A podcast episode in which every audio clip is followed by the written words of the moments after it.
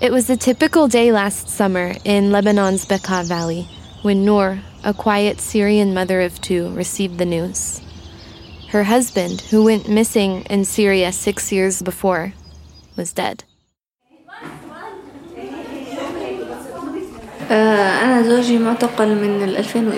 He was arrested by the government in 2012, a year before I came here. He disappeared. Sometimes I hear that he was being moved from prison to prison. Then I got a paper from the Syrian government that he died in a prison. Last year, family members of Syrians who had been detained for years in the Syrian government's notorious prison network began receiving devastating paperwork. Their loved ones had died in prison, many of them years ago. The news hit Noor hard. She was working and still works at Women Now, a women's center run by Syrian refugees in Shtoura, Lebanon. Almost everyone at Women Now has lost a loved one. Noor lived a quiet life in Syria before the war. I'm from Adamiyet Al-Sham near Damascus. It was a little town.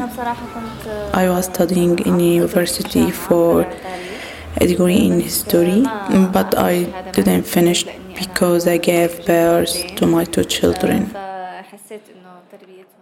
But then the war started and the bombs began to fall. Her husband disappeared into one of Syria's notorious prisons, but she doesn't know which.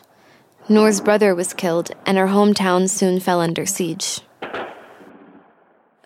So I left Syria and came to Lebanon in 2013.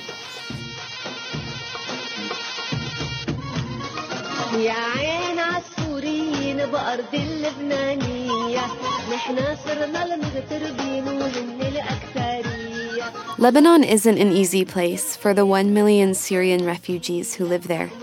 This song, which was released on a major Lebanese TV channel last year, taunted Syrian refugees. It says, "I'm becoming a foreigner in my country, and Syrians are the majority." Lebanese politicians have called on Syrians to leave, even setting up refugee return centers. Meanwhile, more than half of Syrian refugees in Lebanon live in extreme poverty. Women and girls are especially vulnerable.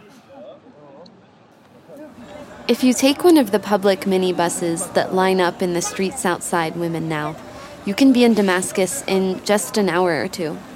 Syria isn't far, but neither are the many painful reminders of home here in Bekaa.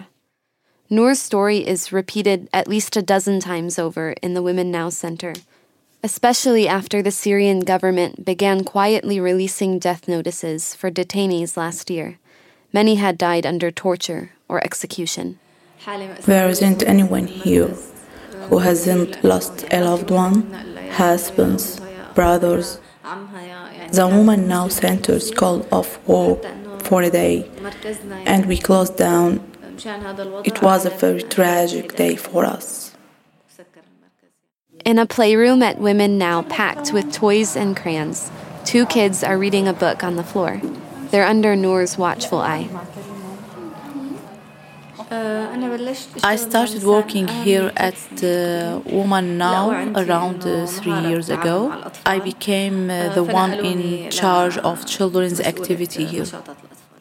In a place where everyone has lost somebody to war, how are the women here coping with each day? When I started walking, I felt like I had entered a completely new world.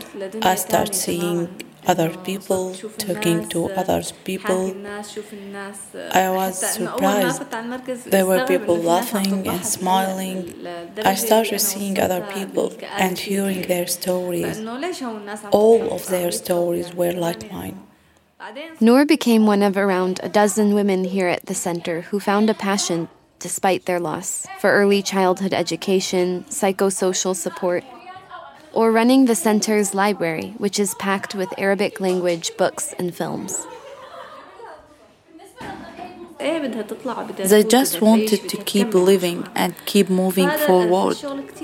So working here has helped me a lot. I feel very safe here. Should the whole world keep going and we stay stuck in a place. No. As women, we have to keep moving forward.